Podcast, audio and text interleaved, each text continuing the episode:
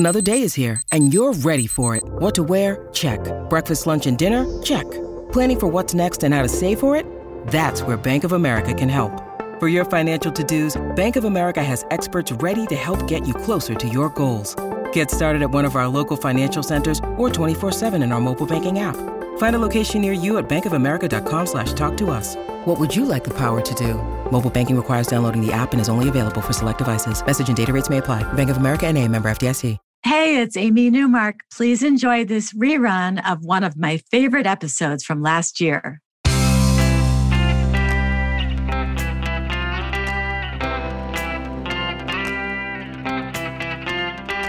Changing your life one story at a time. This is the Chicken Soup for the Soul podcast with Editor-in-Chief Amy Newmark. Hey, it's Amy Newmark with your Chicken Soup for the Soul.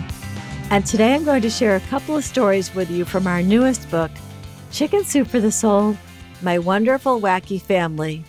These stories are about when death is not so grave. And by that, I mean we're going to look at a couple of cases where the bereaved employed their senses of humor even as they were dealing with all the normal mourning that we go through. In our first story, Blanche Carroll tells us that she was blessed with parents who genuinely loved one another but were true opposites. Her father was punctual, practical, serious, and always on task. He was the pillar of the family. He used logic and common sense to make decisions and never strayed from the norm.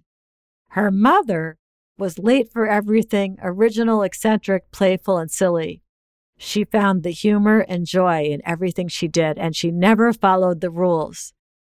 Blanche's mom never got a driver's license, so she rode her bike all over their town. And one day, she spotted a silky blue necktie on the side of the road. It looked fine to her, and she put it in her pocket. Then she had it dry cleaned, and she presented it to Blanche's dad. When he heard that she'd found it lying in the street, he said, "I would never be caught dead in that tie," once again rejecting one of his wife's offbeat ideas. Basically, the marriage of Blanche's parents was one of constant, bemused differences. Blanche's dad being organized, methodical, following a routine that kept their household in order, and Blanche's mom being spontaneous and disruptive and throwing some fun into the mix. Well, years after that incident with the tie, Blanche's dad passed away. When they went to view him in his casket at the funeral home, Blanche's mom asked if any of them recognized the tie. Sure enough, she had saved that tie that she found in the road, and now she was burying her husband in it.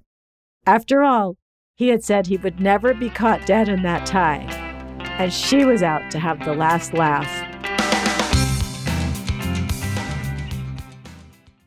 Roberta Beach Jacobson has another story for us about doing things a little differently after a death.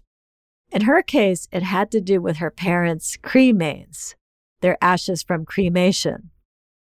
Roberta tells us, "Not long after I buried the ashes of my parents under a magnolia tree per their wishes, my Aunt Sandy called me with a surprise.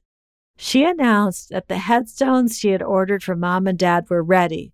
She knew they would prefer to be buried in their home state of New York, so she asked me to send their cremains to the cemetery where there was a family plot."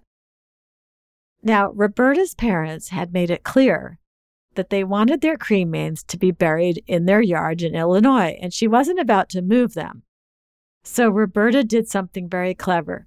She went out and bought two metal cookie tins that could pass for cremain urns.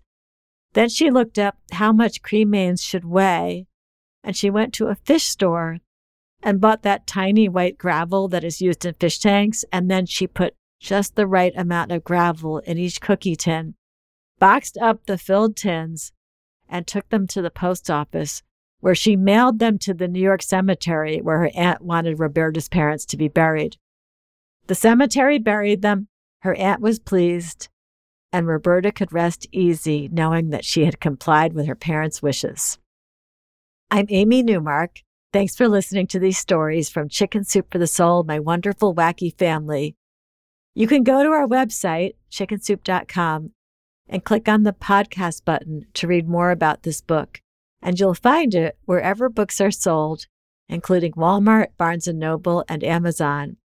And if you would like to become one of our storytellers, and we're always looking for new writers to join the Chicken Soup for the Soul family, just check the Submit Your Story section of our website to see what we're working on.